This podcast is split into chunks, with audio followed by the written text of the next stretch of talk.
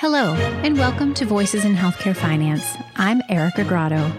Today, we're discussing the fraud, waste, and abuse risks of telehealth with Emad Rizk of Cotiviti. Later, I'll be talking with Sandra Carey from Huron about the opportunities of revenue cycle learning. But first, Beyond the News is coming up right now. Hello, this is Rich Daly, a senior writer and editor for HFMA. And I'm Chuck Alsdorf. I'm a director of professional practice, also here at HFMA. Thanks for joining us on the Beyond the News segment of the podcast, where we take a quick look at the significance of recent healthcare finance news developments. Among recent news developments was the fast approaching insolvency of the Medicare Hospital Insurance Trust Fund. That could spur a scramble for solutions, including possibly leveraging more value based payment models or changes to those models. The first thing I just wanted to check is what should uh, healthcare finance leaders know about the lay of the land on the solvency of the Medicare Hospital Insurance Trust Fund, and what are some obvious or historic ways its finances have been shored up, and, and what's the outlook for those? Many folks know that this uh, trust fund has been on the brink several times over the last few decades, but right now it's projected to be insolvent around 2024. So we're looking at a pretty big number the CBO is estimating around 17% uh, cut to keep the program operational. So some pretty significant things need to change. And, and that's obviously going to come on the back of uh, largely the provider community and probably pharmaceutical companies as well. So those are the two, I would say, obvious answers to the cuts that need to happen. What are some other ways that a Biden administration and Congress may look to providers to provide savings for? I think that they're going to push on the value based payment models in, in the ACO, probably the larger scale ACO models, a little bit more than this last administration. I think that'll be coupled with price transparency efforts. Obviously, we've got a big one coming up here in January, but I don't see any of that going away. I think it's probably just going to be more aggressive. And uh, as far as the pandemic, that that could, I guess, have a big complicating effect on any sort of major changes to bolster the trust fund, huh? While I, I understand where they're likely headed, I think the timing is the question. Um, with the pandemic continuing to rage on and additional funds likely needed by the provider community, jumping into significant modifications within the value based payment models are likely going to be shelved until my guess is uh, 2022 for anything that's significant. And as we've seen this year, you know, kind of pausing and likely not a whole lot of savings coming out this year. The impact will probably not occur for, uh, you know, a couple years. Thanks a lot and uh, appreciate the insights, Chuck. Thanks, Rich. Of course, you can also keep up with the latest legal policy and Medicare spending cut news related to hospitals, health systems, and providers at our news page at hfma.org forward slash news. Looking for a quick and easy way to fill open positions on your team? Post your open positions through HFMA's Job Bank the niche recruiting site for healthcare finance professionals like you. List your open positions today at hfma.org/jobbank.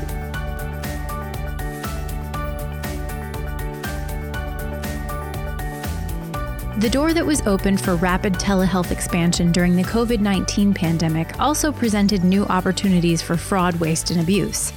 Add to that the challenges providers were facing with COVID coding rules, and there are quite a few issues to untangle. Recently, I talked with Emad Rizk, chairman and CEO of Cotiviti Healthcare, about what's at risk and what to do. When you are doing a telehealth call as a provider, you probably spend a great deal of time trying to get the sort of the, phys- the history and the information that's related to the chief complaint of the patient a lot of times that is not connected to a medical record or electronic medical record. So you're basically starting the entire process over, which makes your assessment not as optimal as it would be if you had retrospective data. That's the first piece that I just wanted to mention in terms of interoperability. The second one, which is around fraud, waste, and abuse, is we've seen, at least in our organizations and other organizations, the overuse and potentially the misdiagnoses of telehealth medicine, where a patient might actually get misdiagnosed and the tests are ordered are also not necessary around the frequency of calls that are required with that and also the level of care which is very important. There are various levels in terms of care for comp- complex care so a patient who has very controlled diabetes or, or very minor hypertension that's controlled you generally don't need a level three or a level four or a level five, a comprehensive one. And one would argue that those are very complex to be able to be done online. So when you start to see many of these telehealth billings coming by with very comprehensive, you know, level threes, level four, and others, you start to actually dive a little deep to look at the data there. And many of the times, these patients are not necessarily very ill or not very complex for the level of billing that took place. As health plans anticipate an uptick in bad claims, and it sounds like some of those have already been coming through, what should they be doing? How should they be preparing? And what kind of conversations might they be having with their provider partners? I think there are probably three things. I mean, we, we uh, many of the health plans and with some of the things that we've developed at Cotiviti, you know, we've been able to leverage AI and we, you know, we've able to, to leverage retrospective look around providers and, and diagnoses. We also have kind of information where we look at and assess what we would consider this level of care, you know, whether it's an evaluation and management uh, that's that level of care of a, a, level one, two, three, four, five. So we you could start to have that intelligence around what constitutes that level of care. So there was three things that we recommended to our clients. Number one was to start looking at this bypass. Remember this bypass that I mentioned is do you really need this this bypass at this point in time like we did in February, March, and April? Or can we create a, a, a more intelligent bypass? In other words, if it is a COVID 19 patient, we need, you know, a positive COVID 19, where in the past it was a suspected COVID 19. I don't know if that makes sense. So maybe that you add another parameter where you say you just, you know, we'll be able to do this when, when you have a positive COVID 19 versus just a, an assumption of it based on the syndromic presentation. Second is this leveraging AI and intelligence around whether or not the, the level of care is appropriate, whether this requires an emergency room visit. And we have a lot of important data that we look at in terms of providers and everything. So, did you really need to do a full CT scan and everything? Obviously, this is all the physician's decision at that point of time, but you know, you just you have to make sure was the test done because remember, keep in mind that fraud, waste, and abuse for your listeners is not just a financial issue, it is a quality issue. Think of the old adage that you want the right care to be given to the right patients in the right care setting, right? We always say that. We want the, the, the, the appropriate care to the right patient at the appropriate setting. Think of telehealth as a setting you know, we don't want patients to do a normal physician visit in the emergency room. That's why we started urgent care centers, something that is not quite requiring of that. So one of the things that we do is to make sure that it's also the care is taking place in the appropriate setting. So one of those appropriate settings is actually telehealth. Is that an appropriate setting? Is this the right type of patient that should be seeing this, and is this the appropriate level of care that needs to take place? So it should definitely take place across the entire healthcare system, with telehealth being part of that. How do you benchmark your revenue cycle performance? Many organizations measure success compared to past performance. Others leverage software to benchmark against other facilities that share the same technology. But that only paints part of the picture. What about comparing your performance to your peers? Peers that you define in custom peer groups.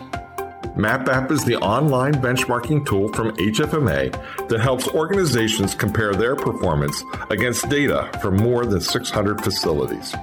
Interested in taking the next steps to identify your revenue cycle opportunities? Visit hfma.org forward slash MapApp. I've talked with many, many organizations about their revenue cycle strategy and performance, and no matter where they are or what their focus is, the one common thread is that everyone wants to improve. Our sponsor today has some thoughts about one strategy revenue cycle learning. According to Sandra Carey, Managing Director at Huron Consulting Group, learning can enable an organization to build a culture of improvement. Briefly, what is revenue cycle learning strategy and why is it so critical for leaders to be thinking about? The simple way I'll describe revenue cycle learning, it's continually adapting your workforce to handle the future. And we are intentional about using the word learning to really be forward thinking in the way that we design this thought process and help our clients through their challenges versus training obviously being a critical component of learning, but most of the time is very focused on a one time event versus really thinking about the needs of the future and working backwards from that. Why it's a critical topic for leaders? Well, there's a lot of reasons. Not one, the least, the environment we're, we're living in and all the changes that we're enduring every day uh, within the revenue cycle space. But I think the other real critical need is the the need for results. And, you know, one of the case studies I like to go back to a client we were working with is, you know, they were strapped for financial results. They certainly needed every penny that came in the door. And by focusing on their learning strategy, they were able to find very quick improvement. By thinking about what the needs of the staff are, understanding where their development opportunities are today and where they need to be in the future, they were able to, within a three month period, increase their improvement results that ultimately tied to denial write off by 10% by taking a much more thoughtful and strategic approach to their learning. For organizations that haven't considered their learning strategies yet, Carey had some words of wisdom for both leaders and staffers. So, number one, you know, our, our learnings would point to you start with your leadership team because number one, they need to walk the talk and if you are trying to focus on learning and really be forward looking, you need to ensure that your leaders are equipped to do the same thing. They have a lot on their plate. Workloads are heavy. And so making it an intentional focus for them to think about their own development and have, like I said, some of those daily kind of activities that bring those ideas out for them as individuals and for the group.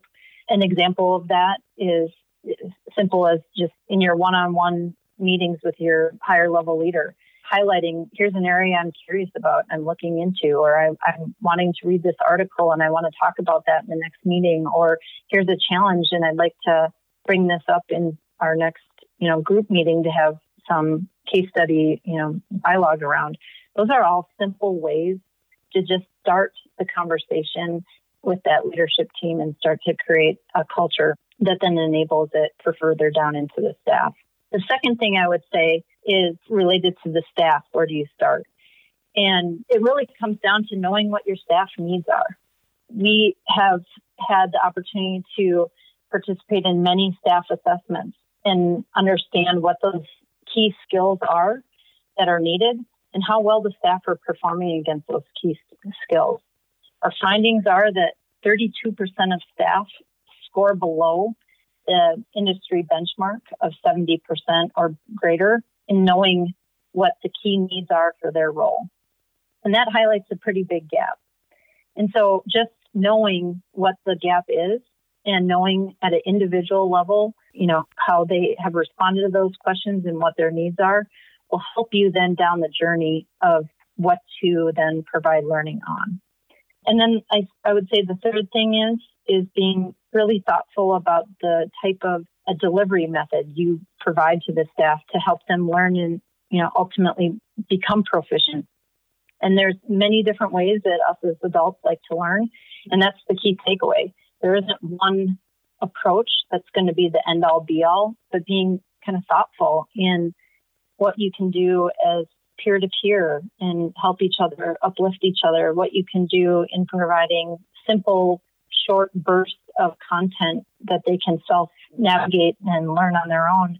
Uh, what you can do in more of a networking type of environment, case study, and, and be able to talk through that.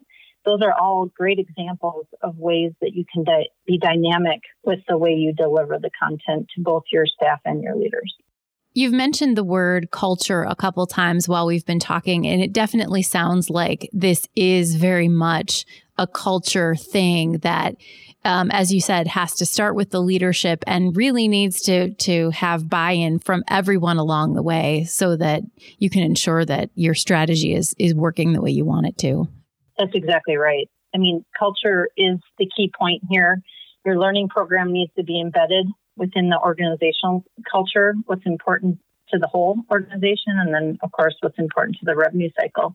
You know, as, as everybody kind of adapts into the mindset of intellectual curiosity and, and recognizing that there's never a stopping point for where learning ends, uh, I think are key concepts that need to be embedded into the overall cultural point of view.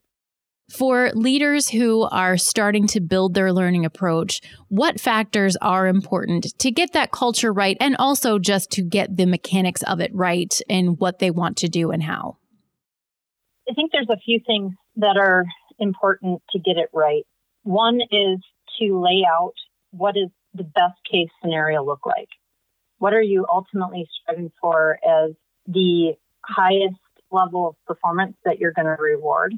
We like to to think about that as you know what are the core competencies that this this culture or behaviors that this culture is going to recognize and reward over time. And when when you have that down and you as a leadership team agree on that, that really is unifying and it allows for some really healthy discussion, certainly throughout that just discovery and design work. It doesn't happen one day it's this and the next day it's that. But by having that laid out and understood, then you start to look for those types of key behaviors or key attributes that individuals are contributing and call those out as wins. This segment was sponsored by Huron. Huron is a global consulting company that partners with healthcare organizations to drive strategic growth, ignite innovation, and navigate change. With over 30 years of revenue cycle experience, Huron provides actionable solutions to help clients accelerate operational, technical, and cultural transformation that elevates patient experience and financial outcomes. More information is available at huronconsultinggroup.com. Voices in Healthcare Finance is produced by the Healthcare Financial Management Association and written and hosted by me, Erica Grotto. Sound editing is by Linda Chandler. Brad Dennison is our Director of Content Strategy. Our President and CEO is Joe Fifer. Special thanks to our sponsor this week, Huron Consulting Group. And if you like what you're hearing on our podcast, recommend it to a friend or leave us a review. And if you want to chat with our team, reach out. Our email address is podcast at hfma.org. Why can't I say this?